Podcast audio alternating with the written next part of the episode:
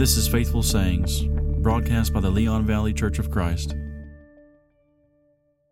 Appreciate you tuning in today. We're picking up in our Proverbs study, and I want to lead in with Proverbs chapter 13 and verse 24. Proverbs 13, verse 24, where Solomon says, He who withholds his rod hates his son, but he who loves him disciplines him diligently. And so this is the second part of our proverb study regarding child rearing. So this is part of a larger series that we've been going over the last uh, several months, but this is the second part uh, with with regard to rearing children because there's so many proverbs about this all important topic, and uh, I want to revisit it again today and look at some other passages and uh, see what they have to teach us about raising wise children. So that verse it teaches us a lot of things, but I think the one that I want to seize upon this morning is the motivation behind parents' neglect. So, Scripture is revealing the driving force behind a parent's neglect to discipline their children in this verse. And Solomon says, He who withholds his rod hates his son, hates his son, but the one who loves him disciplines him diligently. And so, the point is, I wish I could get to the point faster or as fast as the as the Holy Spirit does. He doesn't mince words. The the point is is that no father can passively allow his kids to do whatever they want to do and at the same time say, you know, I really love them. Right? So if we are apathetic in our approach or non-interventionist in our approach to rearing our children, that's anti-biblical right? The Bible calls that lazy parenting. The Bible calls it hateful parenting, right? It yields a host of terrible consequences. You know, what do you have to do to get a garden full of weeds? Nothing. And what do you have to do to get a house full of grief? The same thing. Absolutely nothing. And so the destructive consequences are clearly seen in these cases. And the same is true when it comes to disciplining and teaching our children. You know, what parent desires destruction for their child? What parent, you know, honestly wants the worst for their their kids? Nobody. Right? Nobody in their right mind. And so the the abusive and perverted and violent to be sure would want to hurt others and, and even and even their own kids but but the bible is saying that the the father who legitimately and the mother who legitimately loves their children wants what's best for them and that manifests itself in discipline and, and correcting and training them to live a certain way. In Proverbs 19 and verse 18, it says, Discipline your children, for in that there is hope. Do not be a willing party to their death. Again, the Holy Spirit doesn't mince words.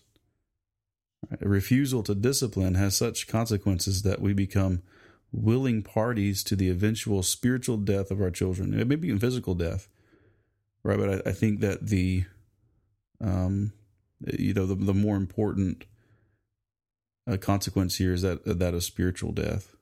So it's easy to hand them a Nintendo Switch and pat ourselves on the back for being such a kind and generous person. But what are we giving our kids that that will aid them in, in, in, in their spiritual growth, that will help them draw closer to God? Are we giving them what they are we giving them what they need most of all? The discipline and the instruction of the Lord. That's described in Ephesians 6 and verse 4. And in doing that, we model or we follow the example of our Heavenly Father because Scripture teaches that God disciplines His children out of love for them. Proverbs 3:12 For whom the Lord loves he reproves even as a father corrects the son in whom he delights. Right? And so God corrects and trains and gives instruction and discipline because again he wants what's best for his creation. He knows what they need. He knows what how we can be happy and how we can be healthy and how we can have fellowship with him because there's no lasting joy peace and comfort apart from him. Certainly there's temporary uh, and transient joy peace and comfort but no real lasting happiness and peace apart from him. And so he gives us his instructions and commands and discipline uh, to so to so we can have those things, right? He doesn't need us. He doesn't need to be worshiped. He doesn't need anything we can offer him. Our worship uh, to him that is offered to him is for our benefit. It's for our good. We mustn't forget that God disciplines us for our good in order that we may share in his holiness and enjoy the peaceful fruit of righteousness, the Hebrew writer says in Hebrews 10, excuse me, Hebrews 2, uh, Hebrews chapter 12, rather, verses 10 and 11. So, you know, think of, uh, to use another illustration, you know, just as the pain of the vaccination needle is worthwhile because it can save your child from a deadly disease. So discipline is is painful in the short term, but for the child and the parent, um, both for the child and, and the parent, you know, I don't. I think sometimes the world makes the mistake of thinking that uh, you, you know physical discipline or corporal punishment is somehow enjoyable to the parent. Well, it shouldn't be. It, it shouldn't be. I, I don't think it should be pleasurable. Uh, and the Bible doesn't couch it in those terms. It's not pleasant. It's it's painful for both parties, but the result in the end is worth it. The result is what we're looking to. And as parents, we have more vision to see that end game than our kids do, just as our Heavenly Father has, you know, his vision is infinitely greater than ours. You know, so, but if we're resulting, if, if we're resorting rather to our own wisdom rather than trusting in Him and His methods and His plan and what He's called us to do, we're going to fail our kids and become a willing party to their condemnation. It's it's hard work to faithfully discipline your child, and no parent's going to get it exactly right. Uh, but that verse in Proverbs thirteen twenty four does teach us to be diligent. Right, he who loves his son disciplines him diligently. And so discipline can be uh, time consuming, it can be inconvenient uh, because kids can choose to make poor choices and misbehave at the most inopportune times and places. Um, and that may be to test you, uh, right? That, that even in a lot of cases, may, they may know what the principle is already. They've learned this lesson at home, but now we're in public, we're at a different place, and they might be testing you and trying to get away with um, you know, whatever it is that they're doing when you're busy or when you're out in public, is mom or dad going to still hold fast to this principle and expect the same standard of behavior? And you can't you can't allow your child to manipulate his or her way out of out of discipline. Uh, so don't don't back down. It's a test of wills. It's a battle of wills. You know, just as our heavenly Father and, and Christ are the, the same yesterday, today, and forever. His standards holds holds true for us no matter where we are in the world. His expectations are the same for us. The conditions for fellowship with Him are the same no matter where we are in in in the world or stage in life. And so we have to model His um, His diligence and His um, constancy or consistency in Proverbs 23 13 and 14, Solomon says, Do not hold back discipline from the child. Although you strike him with the rod, he will not die. You shall strike him with the rod and rescue his soul from Sheol.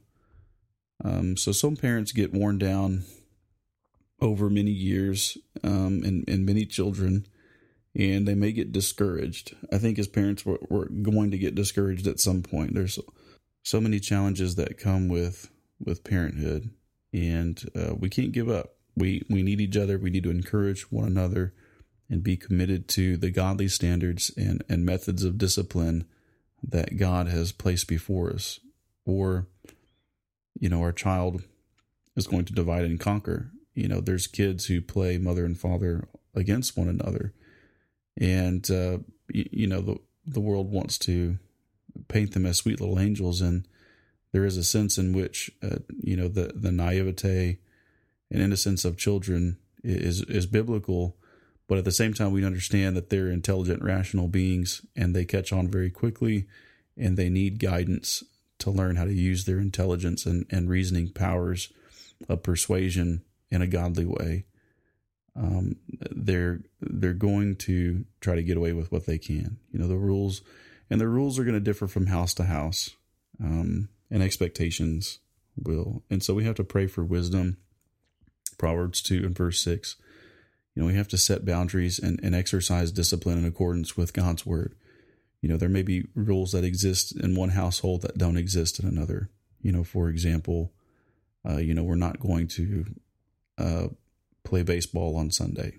Right? We're we're going to use that day to uh, assemble with our brethren and worship, and we're going to uh, when we come home, we're going to study the Bible together. We're going to uh, sing praise somewhere. We're just going to have quiet time or something like that. And you know that that's okay. That's perfectly acceptable. Parents have the authority to lay down rules like that for their for their kids and expect obedience. Um, but that doesn't mean it's it's wrong for another family to, you know, a- after they've um, gone to worship on Sunday to you know go to a ball game or something or watch a football game on TV. So there's going to be you know discrepancies from from house to house, but ultimately authority lies with the parents, and it's God has placed that authority in their hands and expects them to enforce uh, their standards that they put before them. Certainly, He has standards that are universal, um, but uh, but there is also some some cases wherein He has allowed parents to to decide and set the bar. And so we can't be afraid to again pray for wisdom. We should be praying for wisdom. We can't be afraid to seek others' counsel. Proverbs fifteen twenty two, and we, and we see that in the in the New Testament as well. In Titus chapter two, you know, the older women are to instruct the younger women to be uh, to love their children, to love their husbands, to be workers at home, etc. And so there's this generational responsibility um, that that God enjoins upon you know the, the older folks. Uh, they they have to teach the younger ones, and we a lot of times I think relegate that to just the immediate family unit. So just like our physical family. And that's true also. You know, moms and dads, just like we're talking about today, have that responsibility to teach their children the, the fear and the instruction of the Lord or training and admonition of, of the Lord. But in Titus chapter 2, Paul is addressing a young man who's in who's in Crete and he's going to teach this to the to the church, right? To the local church there. And so this is a uh, a local church responsibility. So the the older women there within that locale were to teach the the younger women and hand down that knowledge and, and experience. Right. So we can't be afraid to seek that counsel. Just understand that not all counsel is created equal. We need to be very selective about whose advice we're seeking. Um, not everyone offering advice is qualified to to give it, and that certainly includes me. Uh, so you know you need to test what I'm saying by the scriptures today, uh, and whether it's me or anybody else, you have to look into the Word of God and validate what what they are saying. So seek out those who are godly, who are stable in their faith. Consider how their children have turned out before you receive their counsel. Certainly, you can be gracious and, and give them an audience, uh, but it's it's one thing to hear what someone has to say. It's another thing to apply it. Right before you apply it, test it by the Word of God to see if it is truly um, wise in his in his eyes. I think elders are a good place to start, and I'm talking about um, biblical elders or bishops or overseers or shepherds or pastors, as they're called in the New Testament, uh, and their qualifications are given in 1 Timothy three and Titus one. And by God's design, He wants those kinds of men to oversee His local congregation. So, uh, one of the qualifications for an elder is that they have faithful or believing children. And, um, you know, at that stage in their life, I, I would target them first and uh, elders' wives as well. Uh, you know, it doesn't have to be an elder, but um, I would certainly start there and ask about how they handled specific disciplinary situations. And then humble yourself, embrace yourself, and listen because you might not get an answer that you want to hear. But in the end, test it against the Word of God and and see if it holds up. Uh, because you know, sadly, many are going to seek out worldly advice. There's no shortage of you know child rearing books and secular counsel, and uh, you know modern day psychology preaches a, a, a very different sermon than what the Bible does when it comes to how to love your children and how to discipline your your children. Uh, specifically, the you know the doctrine of loving your children too much to spank them. Right. But that that is completely anti-biblical from what we've seen this today. Uh, scripture is clear. It's it takes more than words to dislodge foolishness from the heart of a child. Contrary to popular belief, corporal punishment, spanking, um, that kind of discipline can and should be done in love. And uh, the Holy Spirit said it could be. That means it, it's not only can it be done, it should be done. And the world will fail to differentiate between corporal punishment and abuse.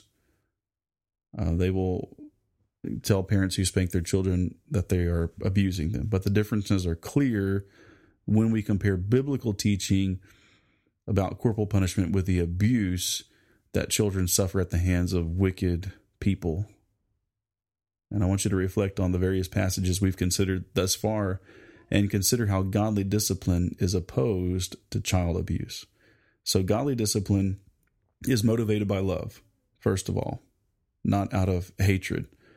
Uh, godly discipline uh, promotes emotional security, right? There's clear boundaries that should be set, and we are to be diligent in maintaining those boundaries for be- behavior. And when that child crosses the line or is testing us, then we, in love, correct that, and that leads to security, and that is that is fair, and it's and it's expected. They know what to expect, right? And godly discipline is balanced and reasonable. It's not excessive.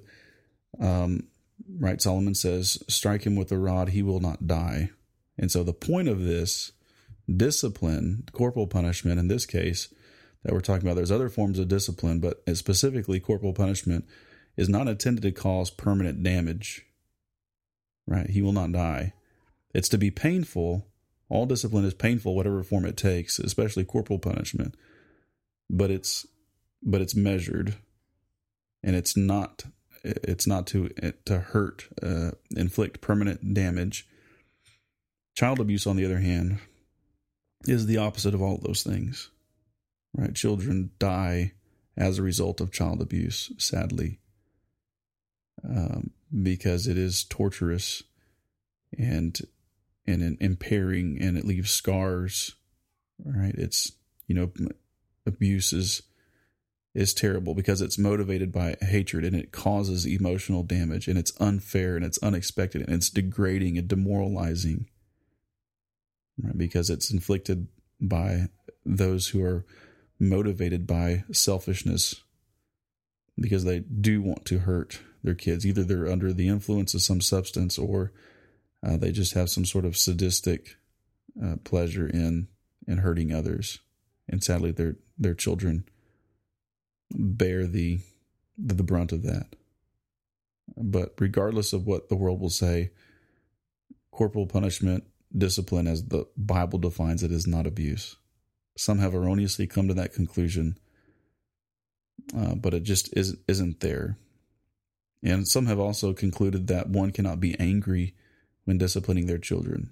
Well, even the Lord's punishment is not carried out in the absence of his anger. Right now, parents can punish their children when they're angry, but if they are not in control, then they should not spank their children in that moment. It's absolutely imperative to learn how to say no, and we need to be willing to let our children get mad at us from time to time. Um, but we need to keep our eyes on their ultimate spiritual welfare instead of their momentary comfort and pleasure and what's convenient and what is the least embarrassing right? Because we, you know, there's again those inopportune times and inconvenient times when they're going to cross the line, and we just don't want to deal with it because we're in public, or you know, we're at a at a friend's house, or we, you know, we don't want to embarrass them. But effective parenting always is consistent, and it's loving. And if we're going to love our, our children, we have to to discipline them diligently. Again, Solomon says, Proverbs thirteen twenty four. And don't don't be discouraged. There's always going to be those who desperately seek to twist and forcibly reshape the scriptures to to fit their personal opinions and philosophies.